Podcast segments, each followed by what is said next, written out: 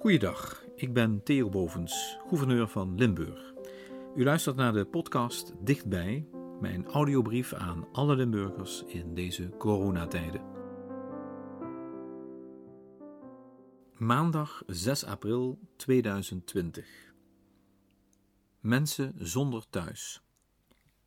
Tijdens een van mijn dagelijkse wandelingen tussen thuis en het gouvernement kwam ik er één tegen. Een mens. Veel zie ik er momenteel niet op straat. De meesten houden zich namelijk keurig aan de oproep om vooral thuis te blijven. Maar dit mens kon niet thuis blijven. Sterker nog, het was een mens van wie we ook in niet-coronatijden bijna automatisch afstand houden van minimaal anderhalve meter. Van wie we ons al ongevraagd letterlijk sociaal distancieren. Dit mens, deze man, is namelijk dakloos. Hij heeft geen huis om in thuis te blijven. Geen flesje desinfecterende alcohol bij zijn voordeur staan. Laat staan dat hij plek heeft om triviale zaken te hamsteren. Zijn thuis is in feite de straat waarop hij eigenlijk niet mag verblijven, niet zijn maten mag ontmoeten. Laat staan mensen aanspreken om bijvoorbeeld een dakloze krant te verkopen. En als hij voor de nacht een dak boven zijn hoofd vindt, dan is dat een dak dat hij met veel lotgenoten moet delen. Op een slaapzaal waar bedden vaak niet eens op anderhalve meter van elkaar staan.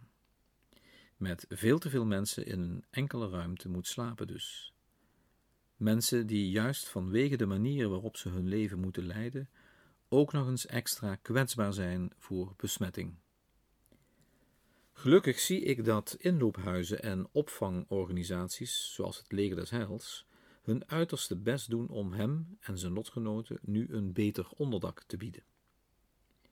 In Roermond en Sittard zijn extra woonunits geplaatst.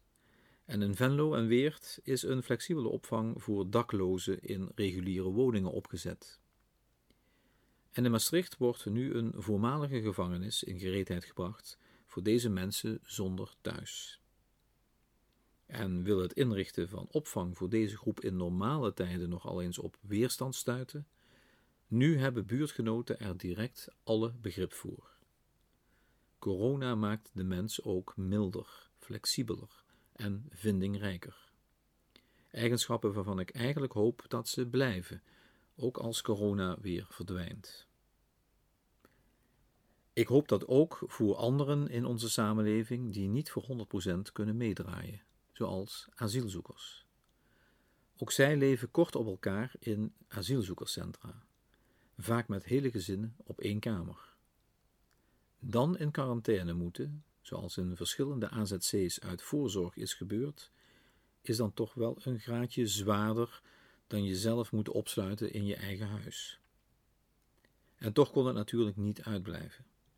Het AZC in Maastricht kende vorige week de eerste besmette asielzoeker, een zogenaamde alleenreizende minderjarige asielzoeker. Hij deelde de kamer met twee anderen, een tweetal dat nu in quarantaine is. Maar hij, een jongen die hij in feite nog is, hij ligt nu letterlijk moederziel alleen op de intensive care, zonder een liefhebbende familie in de buurt. Hoe alleen zal hij zich voelen? Wie staat er straks voor hem klaar?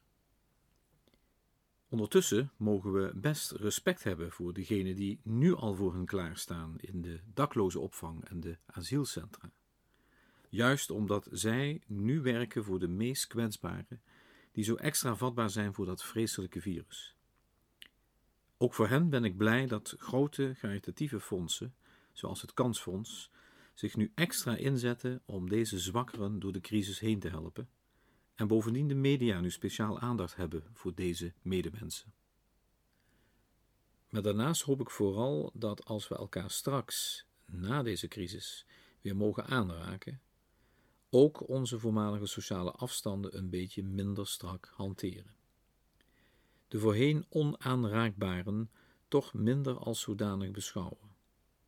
En hen meer zien zoals ze zijn: mensen die minder fortuin in het leven hadden dan de meeste van ons. De man die ik tegenkwam op straat was blij dat er weer eens iemand een praatje met hem maakte. En ik gaf hem wat geld voor koffie. Pas toen ik doorliep, besefte ik dat hij nu vrijwel nergens koffie kon halen. Dames en heren, zorg goed voor elkaar en daarmee voor uzelf, zoals wij in Limburg gewoon zijn. Tot morgen.